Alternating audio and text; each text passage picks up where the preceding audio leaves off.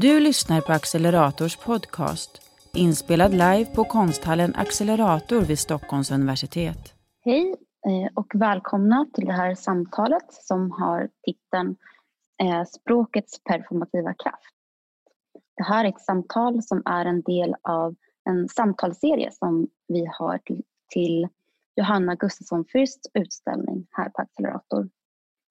Jag heter Therese Källner och jag sitter i utställningen eh, Ympa-orden Fiska min tunga del 2 av Johanna Gustafsson Fürst.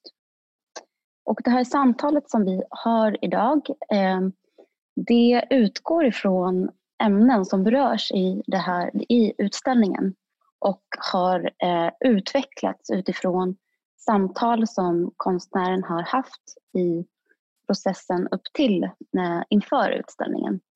Eh, Johanna har framförallt haft samtal med många språkvetare på eh, Stockholms universitet, bland annat med eh, våra två språkvetare som är med oss idag. Eh, jag skulle vilja säga varmt välkomna eh, till våra samtalsdeltagare. Det är Charlotta Seiler Brylla, professor i tyska och prefekt för institutionen för slaviska, baltiska, finska, finska nederländska och tyska.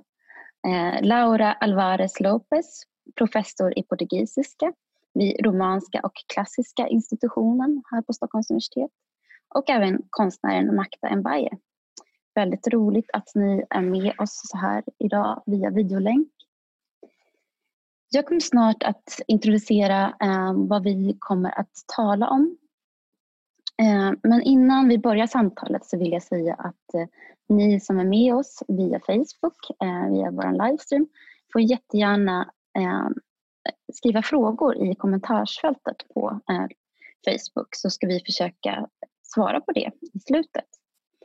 Jag vill också nämna att det här samtalet går att se eh, i efterhand på Accelerators Youtube-kanal eh, och den hittar man till via vår hemsida.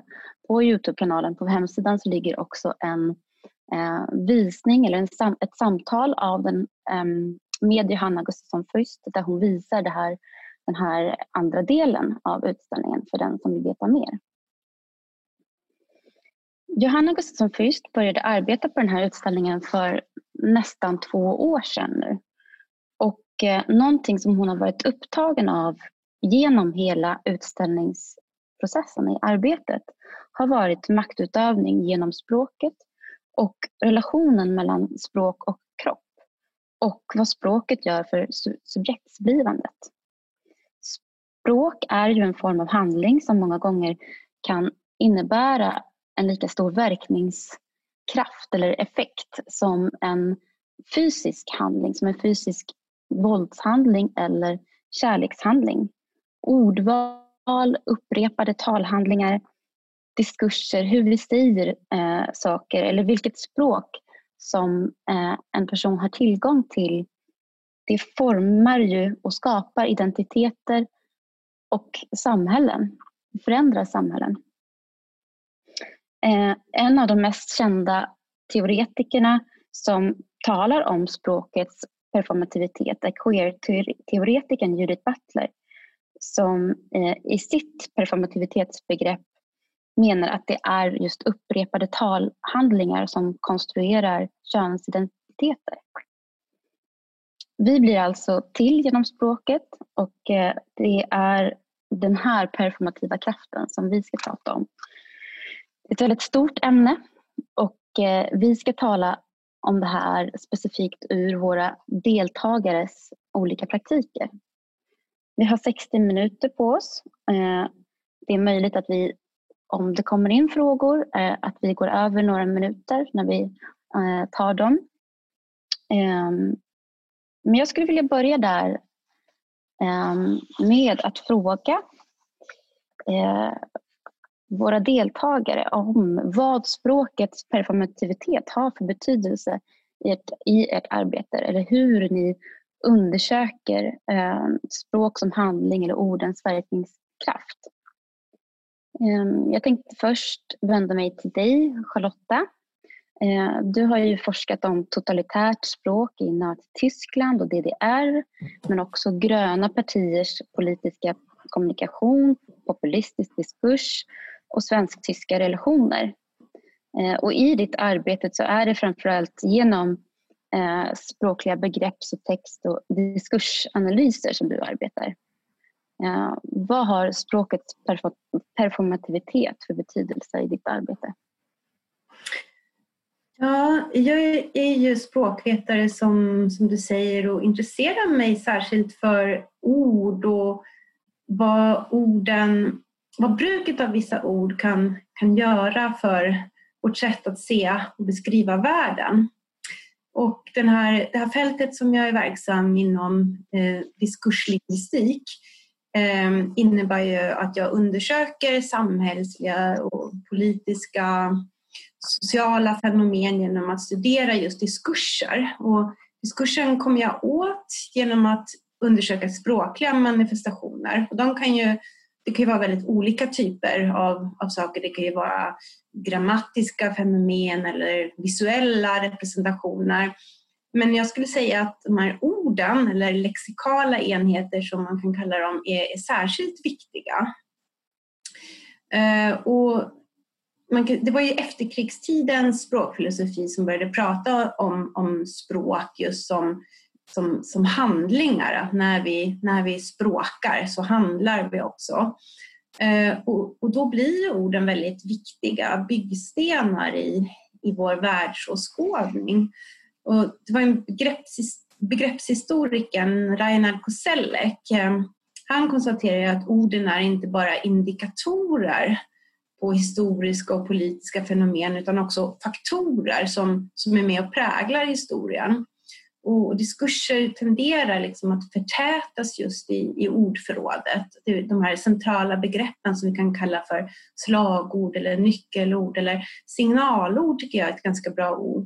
För, för det indikerar ju att de, de blinkar och lyser och drar, drar till sig vår uppmärksamhet på, på något sätt. Och, och, och de här signalorden de har ju en viktig funktion i det som kallas för framing. Att med hjälp av med ord så kan vi putta debatten eller det vi pratar om i en viss riktning. Det, det är inte det, det, är inte, säga, det, det, spelar verkligen roll vilka ord vi, vi använder. Om man tar ett, ett ord som åskådningskorridor till exempel. Genom att använda ett sådant ord så har man, då har man framat svensk offentlig debatt som ett väldigt trångt utrymme med lågt i tak där det är svårt att vända sig och där bara vissa så kallade politiskt korrekta åsikter är tillåtna. Så att genom att använda en sån metafor då med rummet så, så, så har man ju visat eh, hur man ser på, på debatten. Så det är bara ett exempel, det är sånt som intresserar mig i min forskning. Det, det låter nästan som ett sånt där ord som liksom på något sätt så smyger sig in om man inte riktigt tänker på dess betydelse eh, egentligen. Eller liksom hur, um, men det, det, är på ett sätt ett bra ord för att det liksom är bildligt på ett sätt. Men um, ja, jag förstår vad du menar. Det är liksom ett litet ett, um, ja, men ett ord som nästan förklär sig kanske. Ja, men det är jättebra iakttagelse. Jag tror att det är just det som vi tror på något vis att, att orden är neutrala eh, och beskriver verkligheten precis som den är. Men, men så är det ju inte. Utan genom de ordval, ordval vi gör så väljer vi också att beskriva någonting på ett visst sätt. Eh, och ju mer medveten man är om det, så desto intressantare blir det förstås. Mm. Ehm, jag läste på din ehm, profilsida på SU att ehm, det är politio, eller politiolingvistik som du eh, sysslar med. kan du bara förklara det begreppet? Ja, eh, politolingvistik kan man säga, det är en, en sån här analogibildning till andra bindestreckslingvistiker. Det finns ju sociolingvistik som, som, forskar, som, som beforskar då eh, sambandet mellan samhälle och språk och så finns det psykolingvistik om hur till exempel hur hjärnan bearbetar språk och då har politolingvistik då bildats eh, för att beskriva Ehm, studiet av politiskt språk eller politisk kommunikation helt enkelt. Mm. Um, Laura, du har ju eh, forskat kring språkförändring i flerspråkiga miljöer, framförallt i kontaktsituationer och eh, har undersökt hur generationer av förslavade människor från olika delar av Afrika som talade olika språk och deras barn och barnbarn har påverkat ordförråd och grammatik i brasiliansk portugisiska. Um, och även hur portugisiskan har utvecklats i dagens eh, Afrika, framförallt i Angola och Mosambik. Um, ehm, det här temat, det här ämnet som vi har för det här samtalet, hur, eh, vad har det för betydelse i ditt arbete? Ehm, ja, om man tänker på det här med ordens verkningskraft eller språkets performativa kraft så tror jag att det har mest att göra med eh, mitt arbete om språkets roll i identitetsskapande både på individ och, gruppnivå. Och jag har jobbat då eh, med brasiliansk portugisiska bland annat och tittat på kommunikation bland anhängare av candomblé som är en religion i Brasilien med afrikanska rötter. Och vi vet att språk, identitet och religion ofta hänger ihop, det har man ju forskat på eh, tidigare. Och i det här fallet så handlade det om en gemenskap som grundas i ett afrikanskt arv som alla delade. Oavsett vad de hade för hudfärg, så lite av den här konstruktionen av en identitet då genom språket. Och då ses afrikanska gudomligheter som förfäder, de associeras till olika naturkrafter i olika delar av Afrika. Och afrikanska fragment kan ju finnas i, i de invigdas namn, i hälsningsfraser som man använder, bönesånger, namn på maträtter. Och det är en mängd ord och uttryck som används i och utanför ritualer och, och genom att eh, använda de här orden eller språket så eh, kan man agera, man kan utestänga eller inkludera eh, människor. Man kan eh, identifiera sig med andra som använder samma hälsningsfraser eller utesluta dem som inte förstår riktigt vad man säger när man använder de här orden och uttrycken. Eh, och den här religionen då har ju uppkommit i en kontext av historisk språkkontakt och det är ju kontakt mellan människor. Eh, och det här har ju varit i Brasilien under århundraden och de har ju ofta varit en majoritet av befolkningen så att det här inte skulle ha påverkat språkutvecklingen i Brasilien som vissa påstår tror inte riktigt jag på.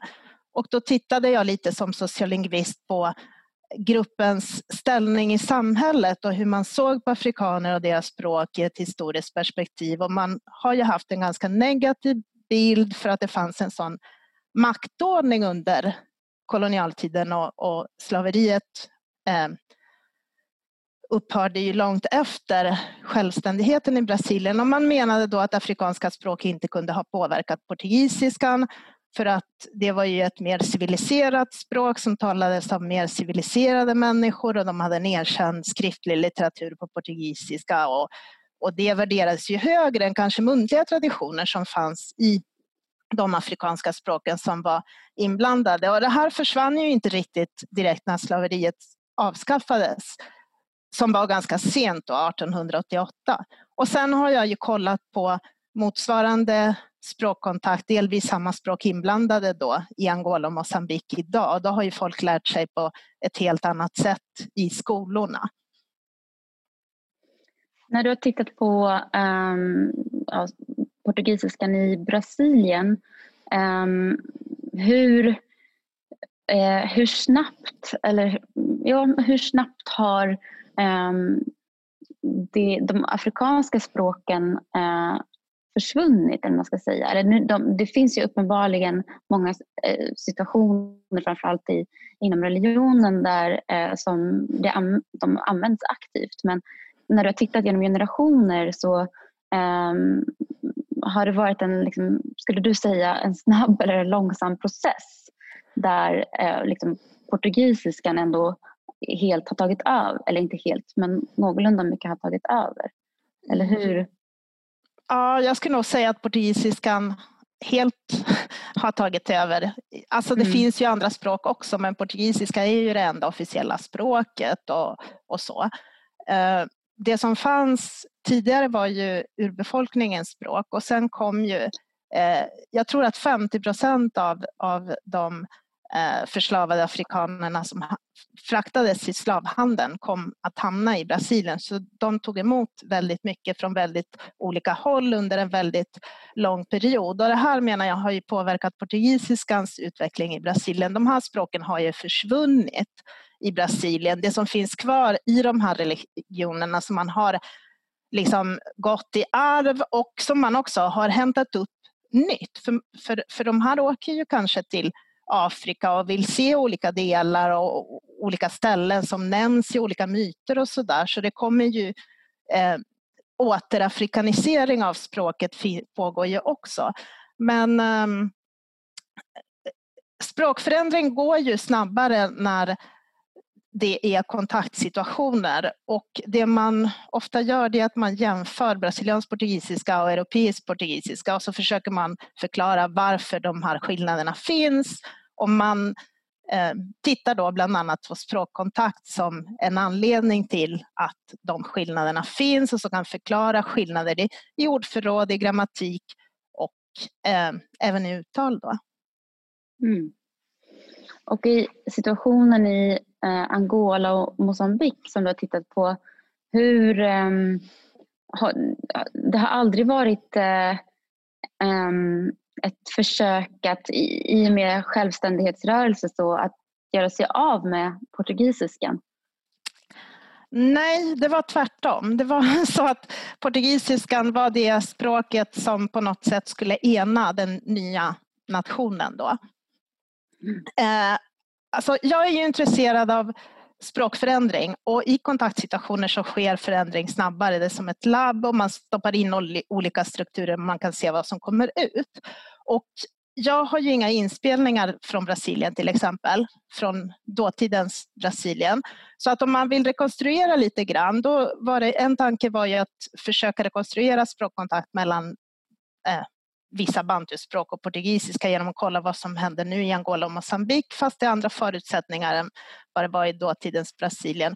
Och dels så ville vi också koppla i och med att språk förändras snabbare i de här kontaktsituationerna och i Angola och Mosambik kunde vi samla in data på skolor där det går ungdomar som, som pratar portugisiska både som första språk eller som andra språk så kunde vi eh, jämföra Um, vi spelade in gymnasieungdomar och uh, dels kunde man då se i deras språkbruk hur mycket innovativa strukturer de hade och sen kunde vi koppla det till enkäter som vi hade gjort så att vi kunde koppla det till deras attityder gentemot bantuspråk och portugisiska, hur de identifierar sig med de olika språken och hur mycket de använder de olika språken i olika sammanhang. Och vi förväntade oss kanske att andraspråkstalarna skulle driva de här förändringarna.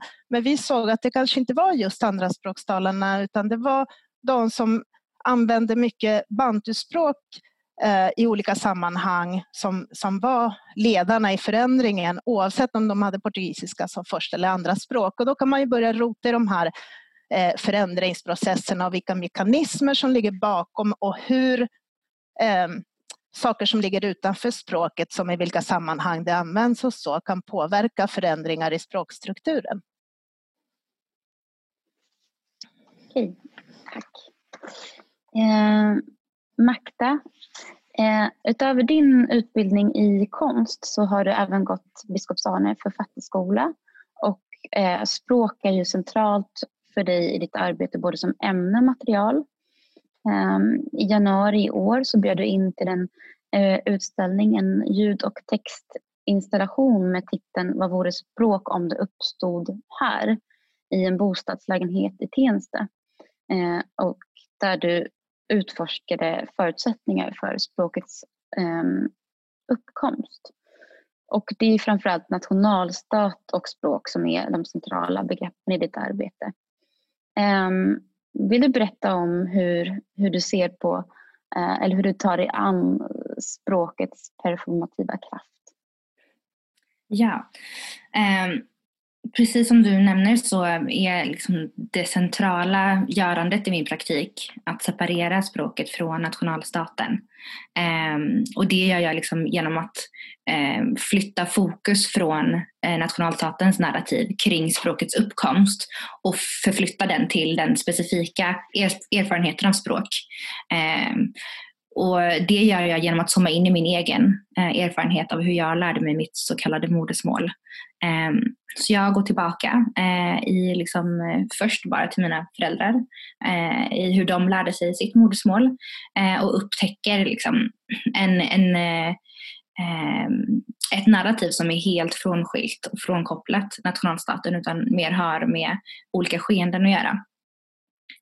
Eh, och eh, det som kommer upp i det är att både språk, och plats och tid eh, och liksom kroppens varande eh, är mer talande för eh, språkets tillblivelse än, eh, än vad nationalstatens liksom, eh, gestaltning av det är.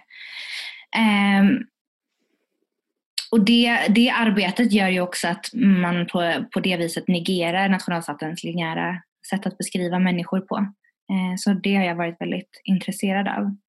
Eh, och sen så ser jag på mitt sätt att titta på språk som ett förslag eh, som sen mynnar ut i en metod för översättning som ingår i min eh, konstnärliga praktik. Och det innebär att du som översätter, det krävs inte att du kan läsa eller skriva på det språket du översätter. Ehm, utan det bygger på andra metoder för översättning som, som har med samtal och, och gemensamt kunskapande att göra. Ehm, och det, det gör också att jag kan undersöka den specifika platsen för, för språkets tillblivelse eh, och ställa den här frågan då som min utställning ställde. Vad vore språk om det uppstod här? Ehm, vill du säga någonting om eh, hur du själv lärde dig tigrinja? Och eh, ehm, i ett samtal som vi, vi tidigare hade så talade du väldigt mycket också, vilket du visar i den här utställningen också, om hur eh, specifika liksom, relationer eller delar får eh, språk eller språket utvecklas inom det just för att eh, eh det, det är sådana situationer som, som präglar språket. Mm när jag har liksom tittat på mitt språk eh, och försökt förstå det i, i större sammanhang eller liksom åkt till en plats som, eh, som ska liksom tala samma språk som mitt. Eh, och det skulle vi kallas tigrinja eh, från Eritrea. Eh, men när, när, mitt språk liksom ställs sida vid sida eh, med andra personer så märker man nyanser. Eh, och skillnader som har med de här specifika erfarenheterna att göra. Och det jag gjorde i lägenheten var att liksom, eh, stoppa in olika eh, språksituationer eh, i olika rum. Eh, så i köket så kunde man höra en kökssituation och samtal som uppstår i de sammanhangen. I badrummet så fanns det eh, ett ljudspår som hade med hårprocesser att göra. Och i badrummet, eller i sovrummet så fanns det ljud som hade eh, med liksom det rummet att göra. Eh, och det jag försöker prata om där är att jag har lärt mig mitt språk i hemmet eh, och därför består också mitt språk av de konstellationerna.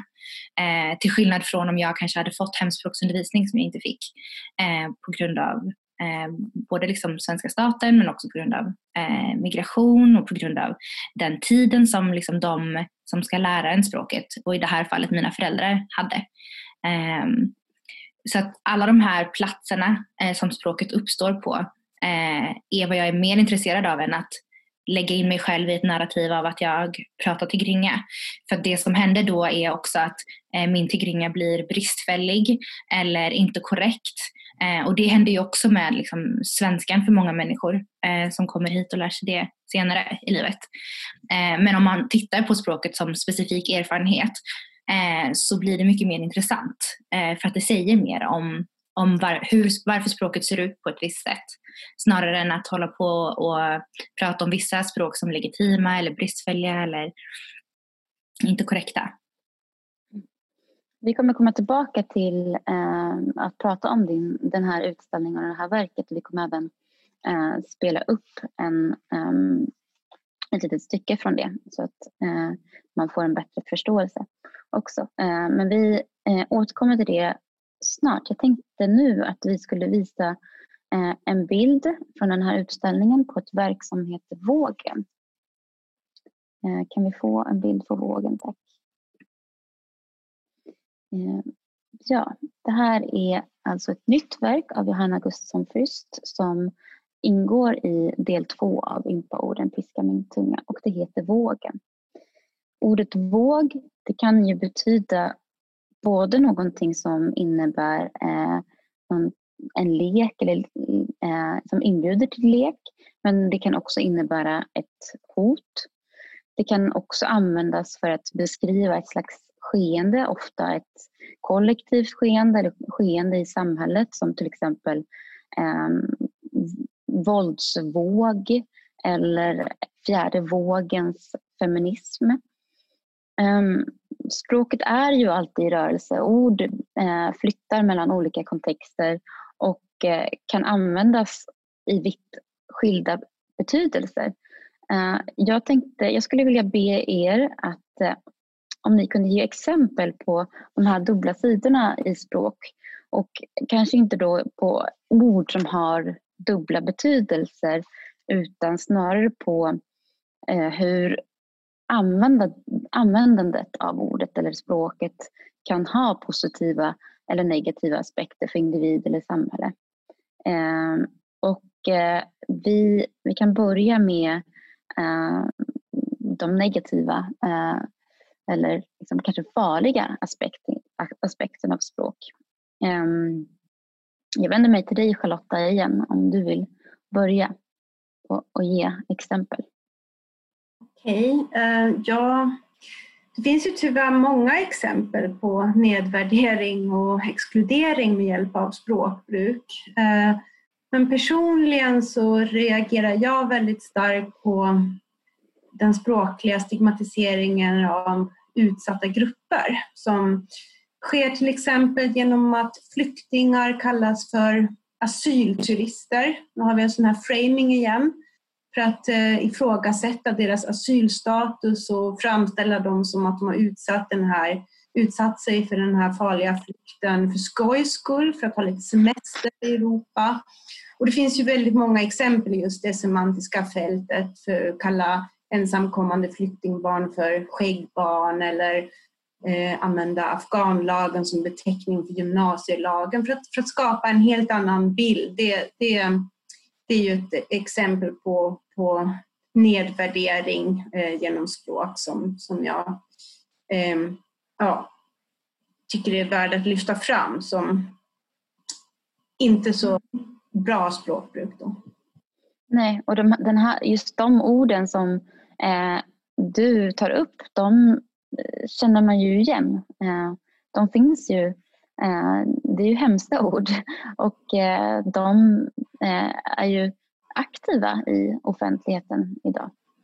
Ehm, så igen, jag tar min liknelse att det har liksom, det är ord som har på något sätt så här smugit sig in eller smugit sig förbi eller som man kanske inte det känns som att man inte direkt är helt uppmärksam mot vad de faktiskt betyder.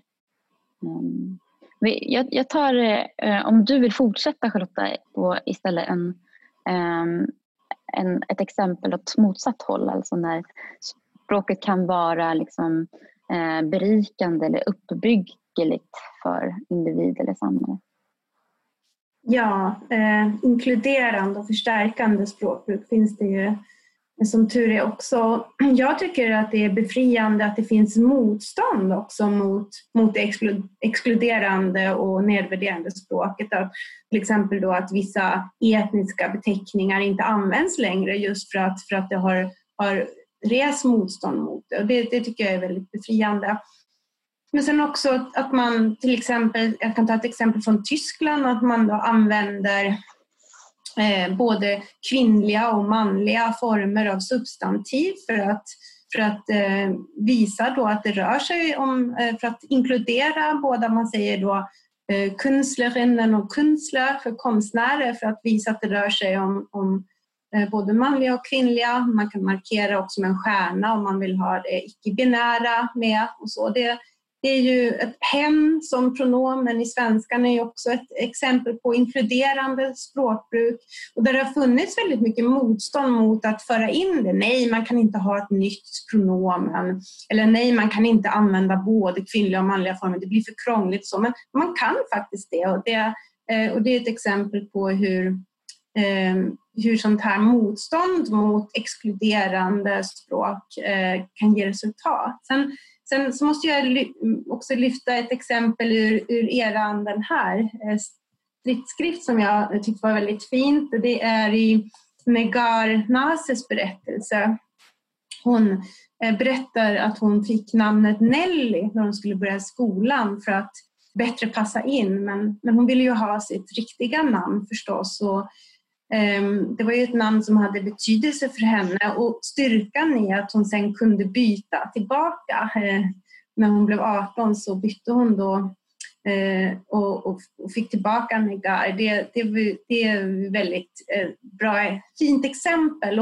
Men också det faktum att hennes hemspråkslärare under hela tiden också använde Negar, vilket gjorde att hon kände sig väldigt hemma där. Och, så jag tror att möjligheten till att att byta namn är, är någonting väldigt viktigt. Och vi, kan ju, vi vet ju alla hur det känns när någon inte minns vårt namn eller avsiktligen använder fel namn. Det, det är väldigt förminskande och något som, som inte känns bra. Så det tyckte jag var ett, ett kraftgivande exempel här i stridsskrift.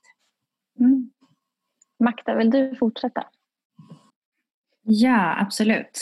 Um, nu vill jag också börja det positiva för att vi avslutade med det. Eh, ja, eh, jag har tänkt mycket på liksom, de krafter som på något sätt liksom förflyttar eh, debatten i, i det offentliga rummet. Eh, och en ny eh, nyhetsinstans liksom, är Kontext som ni säkert känner till. Som liksom aktivt har arbetat med att förflytta debatten Eh, och det, det som är liksom skillnaden i den journalistgruppen är att deras tidigare erfarenheter bottnar i en, i en aktivism som är kritisk. Och det märks också i den journalistiken som förs. Och det tänker jag är superviktigt när, eh, när man försöker också flytta språket. Eh, att, att hela eh, den kritiska blicken finns också som en kroppslig erfarenhet eh, hos den som gestaltar samtiden. Eh, så det tänker jag är ett eh, superfint exempel eh, på, eh, på språk som positiv kraft. Mm, och att den finns liksom i offentligheten i journalistiken. Mm. Precis. Mm. Ja, och sen en, en, eh, ett exempel på hur språk kan vara destruktivt som jag också behandlar i, i installationen jag gjorde i, i bostadslägenheten är eh, när jag befann mig på flygplatsen i eh, Israel. Eh, och eh, ockupationsmakten kunde liksom inte begripliggöra min identitet eh, och min existens. Eh, och anledningen till att jag då inte fick vara kvar i, i, i landet var för att de inte kunde få ihop hur jag kunde inneha ett svenskt pass, hur jag kunde vara svart eh, och hur min engelska kunde låta amerikansk hela liksom den, den kombinationen blev eh, totalt obegriplig. obegriplig.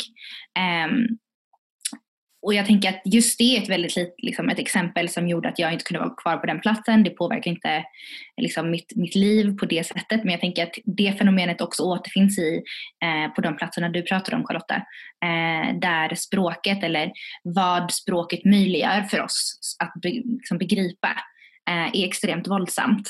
Ehm, och det, det, det är enkelt att se på språk som någonting banalt eller som någonting som, som bara ska beskriva någonting men det, det har också liksom extremt djupa konsekvenser.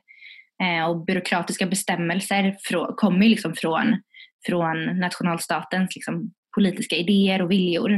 Eh, och jag tänker att det, det som är viktigt att separera är ju kanske nationalstatens vilja och hur resten av människor liksom kommunicerar och använder det här språket. Alltså att vara medveten om vad, vilka politiska viljor som finns bakom ett visst språkbruk.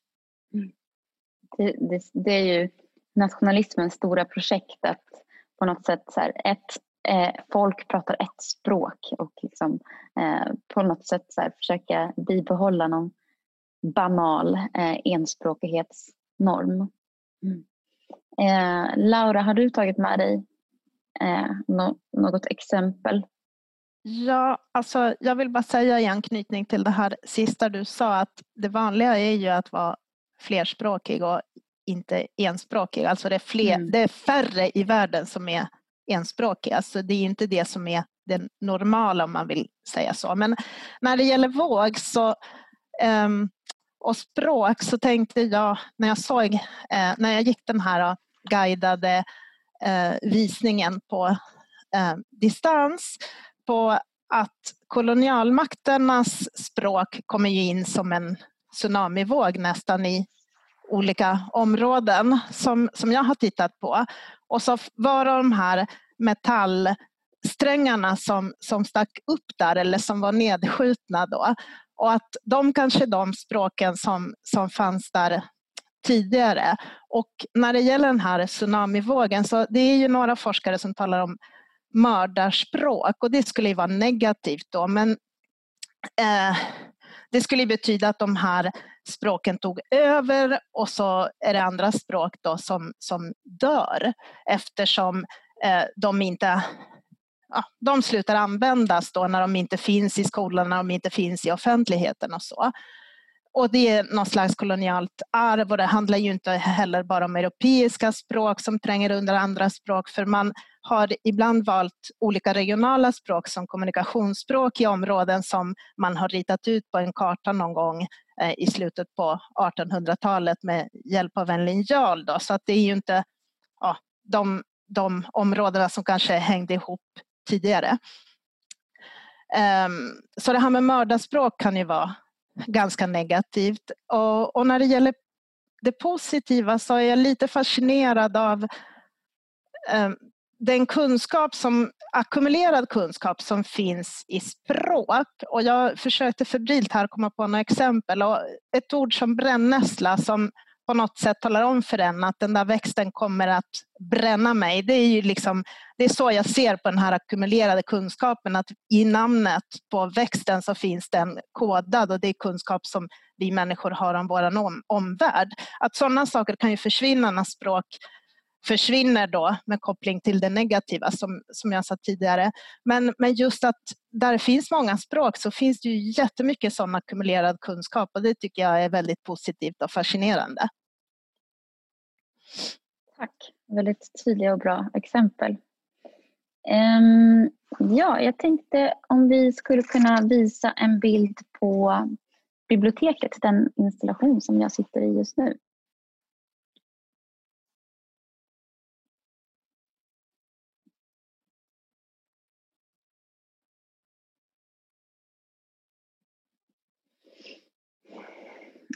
Ehm, hur som helst, det här verket i alla fall som jag sitter i, eh, det är en installation som heter Biblioteket. Och eh, det består av 21 träskulpturer, ni ser dem bakom mig, eh, och bänkar som ni också kan se här i bakgrunden.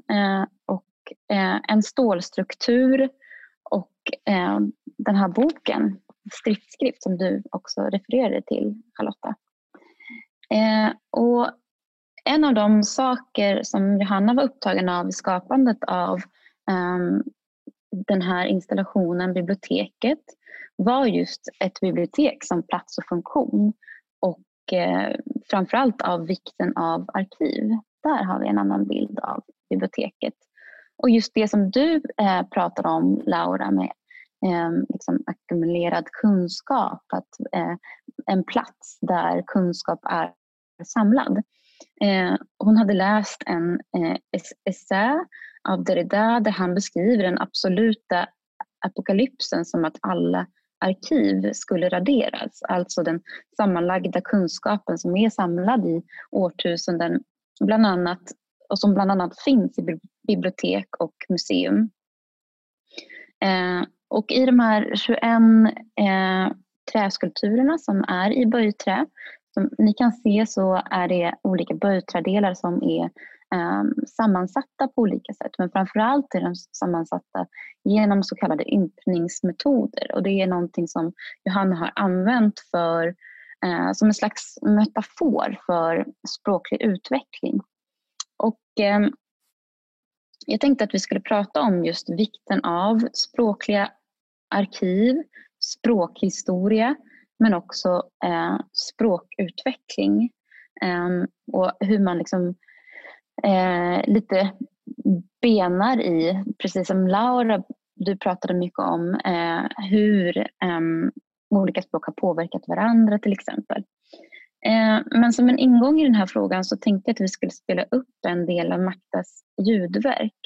Eh, alltså verket Vad vore språk om det uppstod här? Och vi ska spela upp två separata korta klipp med en liten, liten paus emellan. Och jag vill säga att verket är egentligen 38 minuter långt och vi spelar upp ungefär fyra minuter så att det är verkligen två korta fragment eh, ur, ur verket. Eh, vi kan lyssna på det klippet, eller de klippen.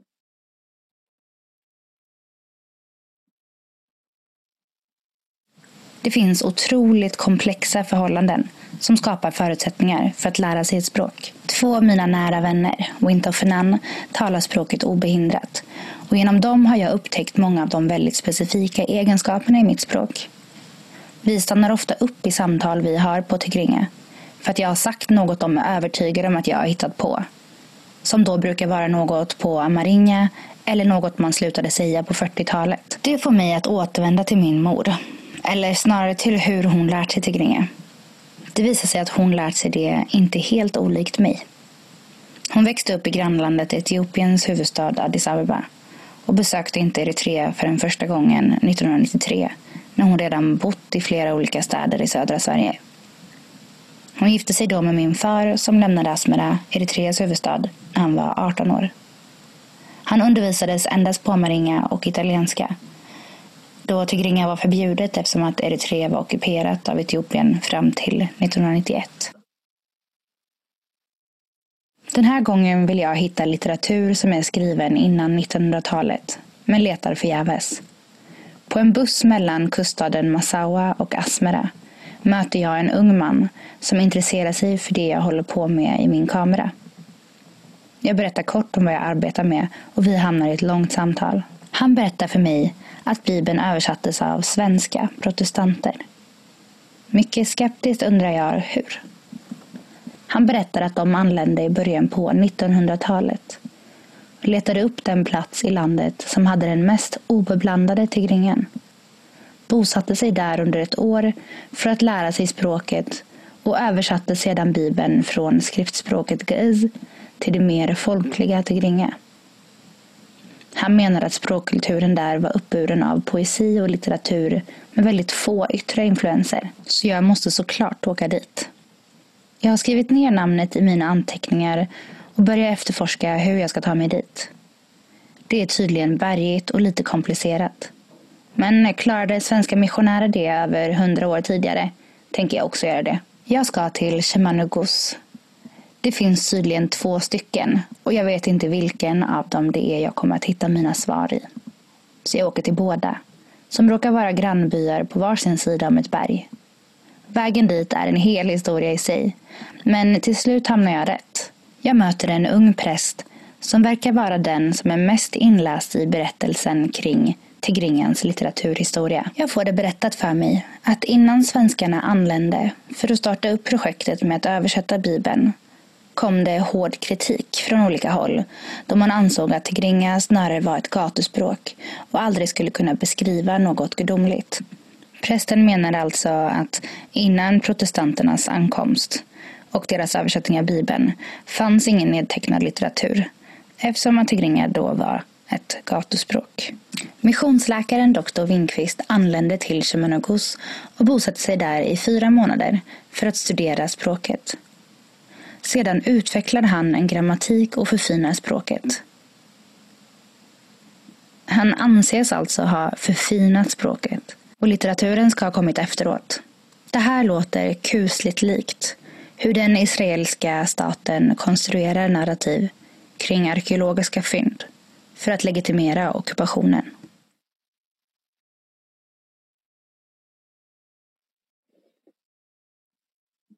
Makta Ehm, jag tänkte att om du ville bara, eh, i och med att det här var två korta fragment, om du ville mm, kommentera vad det var vi lyssnade på. Mm.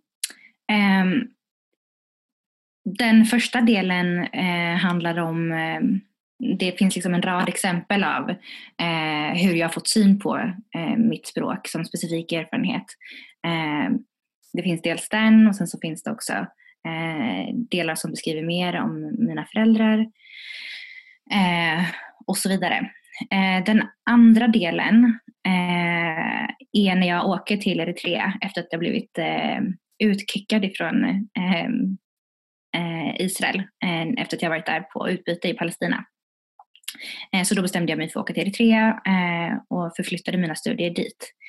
Och då försökte jag ta reda på om det fanns liksom en nedtecknad litteraturhistoria eh, som, ett, eh, som en parallell liksom studie kring eh, språkets uppkomst. Ehm, så det var det vi lyssnade till. Mm. Ehm, du lyckas ju spåra upp många ehm, ja, men, historiska och politiska händelser men också privata eh, händelser som har påverkat eller eh, format det språk som du har. Ehm, vill du säga någonting om, om vad det här arbetet, att den erfarenheten att liksom spåra upp eh, de här händelserna, ehm, vad har det betytt för dig och ditt arbete? Alltså, I första hand så har det väl betytt att det har öppnat upp extremt mycket eh, som jag inte riktigt var beredd på kanske. Eh, det ställer liksom de här frågorna du pratar om Laura eh, kring eh, ja, men hierarkier inom eh, liksom vissa grupper. I Eritrea finns det till exempel eh, nio andra språk som jag nu känner till. Eh, men det här arbetet har också inneburit att eh, det är liksom ett sätt att hantera eh, skam eh, för att inte ha liksom kunnat ett språk tillräckligt. Eh, det handlar ju också om att, att eh, som barn så kan man uppleva att man har en, en kunskap som är uteblivit på grund av olika situationer. Att sakna något. Och då undrar jag varför saknar jag något? Varför saknar jag ett språk? Eh, I relation till vad då liksom? Eh, och till skillnad från hur jag som barn hanterar detta, eh, den här avsaknaden, vilket var via typ kompensation på olika sätt, eh, så har det här arbetet handlat om att bejaka det här tillståndet, eh, den här specifika språkerfarenheten, eh, för att se vad som uppstår då. Och den här typen av frågeställning går ju hand i hand med antikoloniala diskurser eh, som jag också är intresserad av. Så jag ville, jag ville liksom delta i den, testa, testa vad som händer eh, om min språkkonstellation förstås i den här kontexten. Eh, och vad det kan säga om språk i stort. Mm.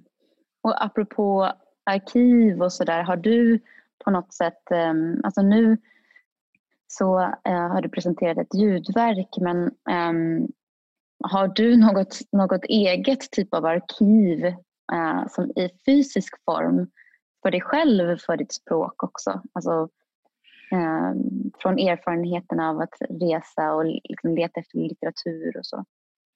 Jag har en eh, extremt stor bank av ljud och samtal Mm. Min familj är väldigt bekanta med en liten diktafon som ser ut som en penna. eh, och vill gärna veta om den är med eller inte. Så det finns, men sen så är jag också intresserad av att upprätta ett, eh, ett arkiv som kan, eh, som kan eh, ja, men härbärgera hela den komplexiteten. Men det är någonting jag arbetar med. Det är väldigt svårt för att arkivering handlar också om kategorisering och liksom att in, dela in saker och begränsa saker. Och det, det är väldigt intressant att jobba med men också väldigt svårt. Mm. Um, alltså det här skulle ju nästan kunna kallas för eh, språklig arkeologi eh, eller så för att du liksom gräver. Och jag ser flera paralleller i, eh, i ditt arbete eh, Laura. Ehm, gör du också det? Eh, känner du eh, igen? Eller tänker du kring att du arbetar ibland med språklig arkeologi? Ja, på sätt och vis att man försöker återskapa någonting som man inte har. Alltså jag har inga inspelningar med folk som kom till Brasilien 1658 och pratade på ett visst språk när de lärde sig portugisiska i ett visst sammanhang. Så man försöker återskapa på något sätt. Och, Eh, hittar man något ord så kanske man går till ett gammalt lexikon och inte det nyaste lexikonet i det där afrikanska språket. Och det har väl kanske möjligtvis skrivits till exempel Kikongo-lexikon av en svensk missionär. Ja. Det finns liksom ett fält som heter Missionary Linguistics, missionärslingvistik, jag har aldrig hört det på svenska, men, men där man eh, studerar just missionärernas bidrag till de här språkstudierna men också problematiserar eh, en del i alla fall forskare problematiserar bilden av de här språken på olika sätt. Alltså man gjorde en grammatikbok, så precis som på latinet så hade man kasus och då skulle man liksom trycka in de här afrikanska språken som kanske inte hade kasus i det här systemet som man kände igen från, från de språken man var bekant med. Men, men ja, så att, ja, jag känner igen en hel del av, av det och det här att förfina språket och att man talar om ett gatuspråk, det är ju samma sak. Det, det, har ingen skriftlig litteratur och då menar man att det inte har någon litteratur och det är mindre värt än ett annat språk som har en litteratur som är nedskriven. Även om det kan finnas muntliga traditioner där det finns en hel mytologi. Men den känner man inte till eller den vill man inte inkludera i de sammanhangen eller så värderar man den inte lika högt. Ehm, jag tänker på mm, när du nämner det här med missionslingvistik eh, eller eh, att, att just att titta på eh, en sån förändring och att studera. Jag vill hoppa till någonting helt annat, till ditt arbete Charlotta, till en situation där språket förändrades väldigt, väldigt snabbt och där det fanns en person som heter Viktor Klemperer som eh, som tur var eller liksom har eh, gjort studier och, eh, som är väldigt värdefulla för att eh, beskriva hur språket förändrades. Ehm, vill du berätta om vad jag, vad jag talar om eh, och ehm, vem Viktor Klemperer var? Mm. Du, du, talar om tredje rikets språk, så ser den ut. LTI, Lingua Terzi Imperi. Och Viktor Klemperer var en tysk-judisk professor som överlevde Förintelsen och andra världskriget och levde i Dresden i östra Tyskland under hela tiden och eh, också kan man säga då upprättade ett arkiv över det här språkliga våldet som utövades i, i, i och med den nazistiska propagandan. Så det här är ju en, en, helt annan kontext. Men, men vi har parallellen med arkivet då, att han dokumenterade det här språket. Um, han förde dagbok eh, och han, han, um, det han kunde få tillgång till, liksom han hade inte möjlighet att samla material på det viset som vi har idag. Han var förbjuden att läsa tidningar och han var förbjuden att nyttja bibliotek och allting. Men det han kunde få tag på, de språkliga fragment han kunde samla in eh, använde han i sin kartläggning. Eh, och den kom ut då 1947 och är naturligtvis en väldigt värdefull samling för Eh, det som har kallats för det nazistiska språket vilket många språkforskare då har vänt sig mot för att det kanske inte finns ett nazistiskt språk utan det vi talar om är en, en totalitär stil som, som, inte, som man kan belägga även i andra diktaturer. För att eh, man brukar säga att en sån totalitär stil kännetecknas av väldigt stark emotionalitet och affekter, av många värderande uttryck, religiösa, militära uttryck men också ett väldigt formaliserat och byråkratiserat språk med stilistiskt eh, låg nivå. Och Viktor Klemperer sa att om det var någonting som kännetecknade LTI så var det dess fattigdom. Det var så torftigt för att det är liksom bara en aspekt av människans väsen som kommer till uttryck, nämligen den skrikande agitatorn som man sa då, förkroppsligad kanske av Goebbels, då, propagandaministern. Men, men det som, det som Klemperer fångar med den här fattigdomsmetaforen är väl liksom avsaknaden av pluralism. Och det är väl det som är typiskt för totalitärt språk. Att, jag menar, många, mycket naturligtvis många språkliga verktyg är de samma, metaforer, överdrifter, eufemismer och så vidare. Men, men sen så har ju en diktatur förfogar ju över en repressiv apparat naturligtvis och kan kontro kontrollera eh, massmedier, utbildningsinstitutioner och allting som skapar ju möjligheten att styra språket på ett helt annat sätt eh, än vad vi har i ett demokratiskt samhälle. Här har vi ju möjlighet till det här motståndet som jag talade om förut och det har man ju inte i en repressiv eh, diktatur där man riskerar fängelse och tortyr och så vidare. Är det så, eh, man skulle kunna säga att här, ju färre ord man har tillgång till, eh, ju färre tankar kan man tänka och då kanske ju färre farliga, farliga tankar eller motståndstankar kan man tänka.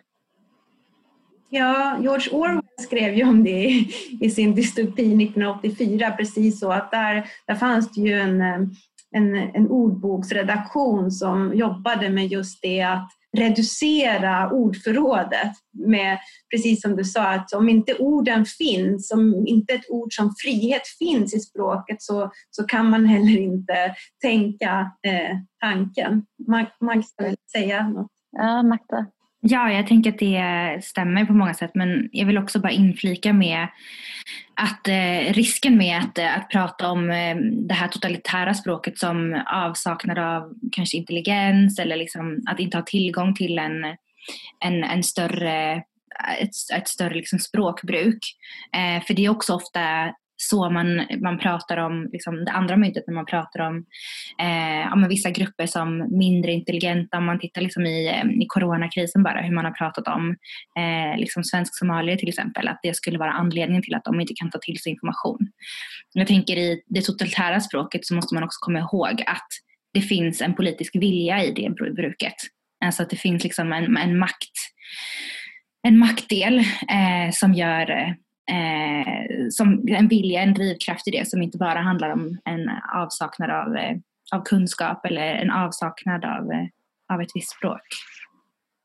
Det tror jag att du har helt rätt i men eh, jag tror att det, det, viktigaste är just de där styrningsinstrumenten som ju kan, som kan göra en språkbrukare oförmögen att, att använda det, den kunskap och det språk och den intelligens man, man har just för att eh, konsekvenserna kan, kan bli så farliga. Så jag tror inte alls att, att det har att göra med, att, eh, ja, med en minskad intelligens eller så. Så det, det är viktigt.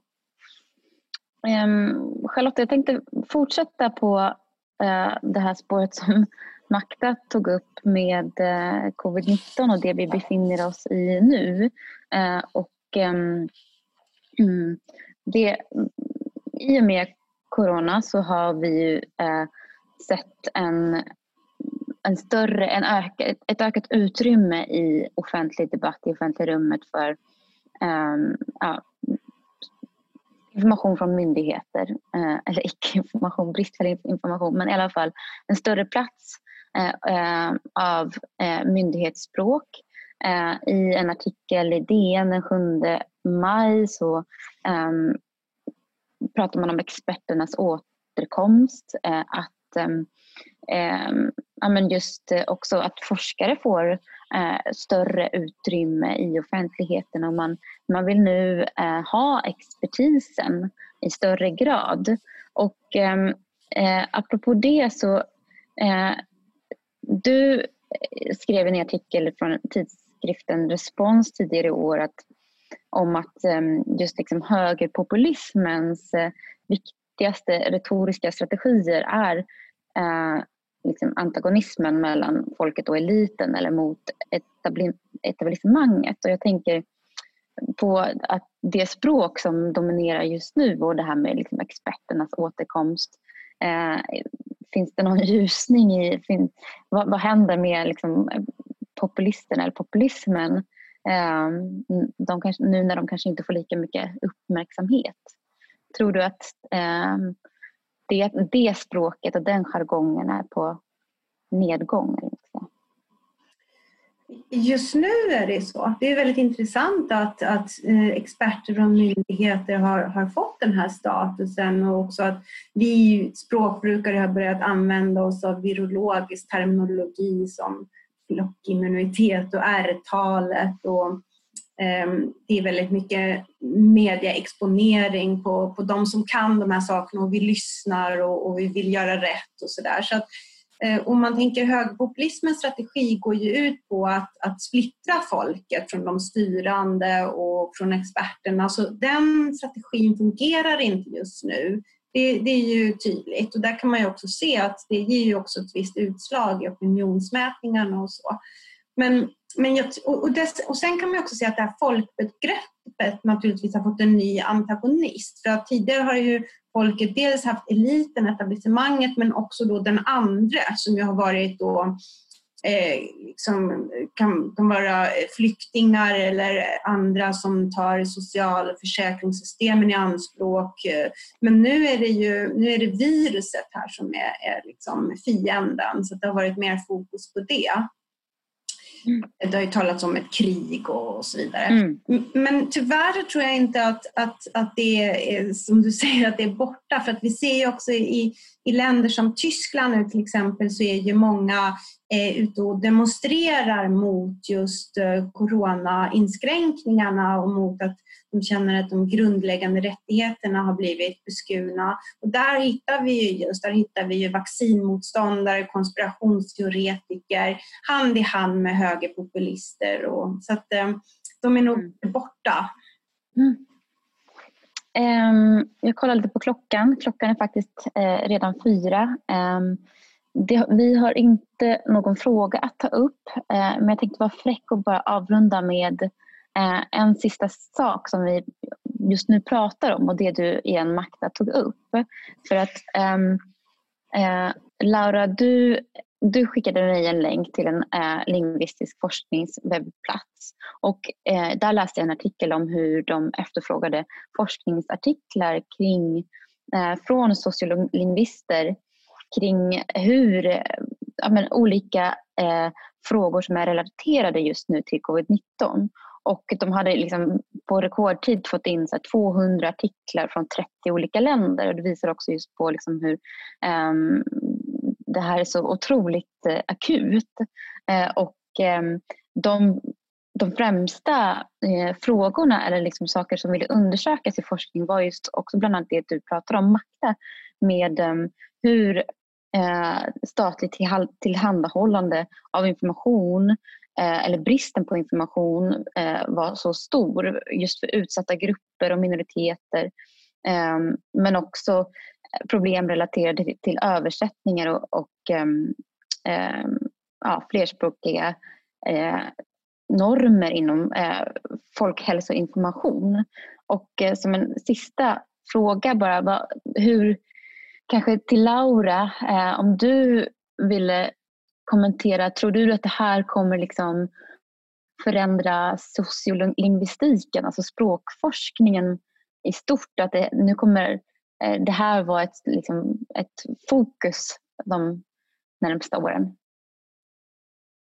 Eh, ja, alltså utifrån det som jag läste då, som var den här länken jag skickade till dig på Language on the Move, då tror jag inte att det kommer att alltså, förändra sociolingvistiken radikalt för att det är ju språk och samhälle och många, alltså det här handlar om språk och hälsa. Det finns ju forskning i Sverige om språk och hälsa, hur man kommunicerar med patienter och så vidare. Men, men det var ju intressant. De hade ju kanske inte fått in de här färdiga artiklarna men förslag, alltså eh, någon slags eh, resumé då på på, på det här.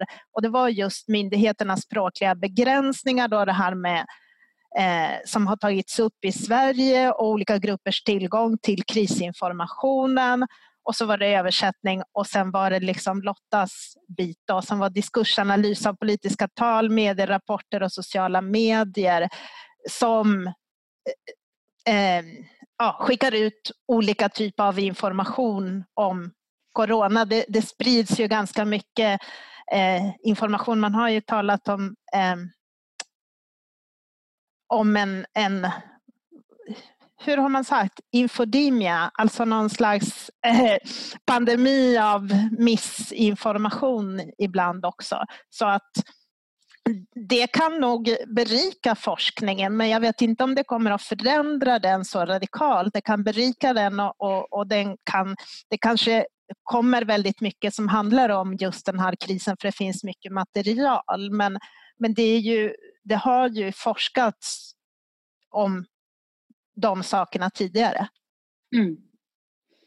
Ja, jag tyckte att um, det här var ett ganska bra exempel på just hur språkvetenskapen och språk är eh, så otroligt viktig och eh, alltså i det här fallet så är det ju det är livsviktigt ehm, och eh, eh, jag hoppas att det händer mycket på den, eh, på den fronten.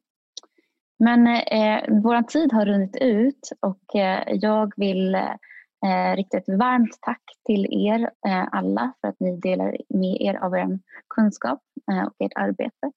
Eh, stort tack för att ni var med idag och stort tack till, ni, till er som har varit med eh, och lyssnat via webben. Hej då! Tack så mycket! tack! Du har lyssnat på en podcast från Accelerator, inspelad live på konsthallen Accelerator vid Stockholms universitet. För att ta del av vårt program, prenumerera på vår podcast och besök Accelerators hemsida acceleratorsu.art där du även kan prenumerera på vårt nyhetsbrev.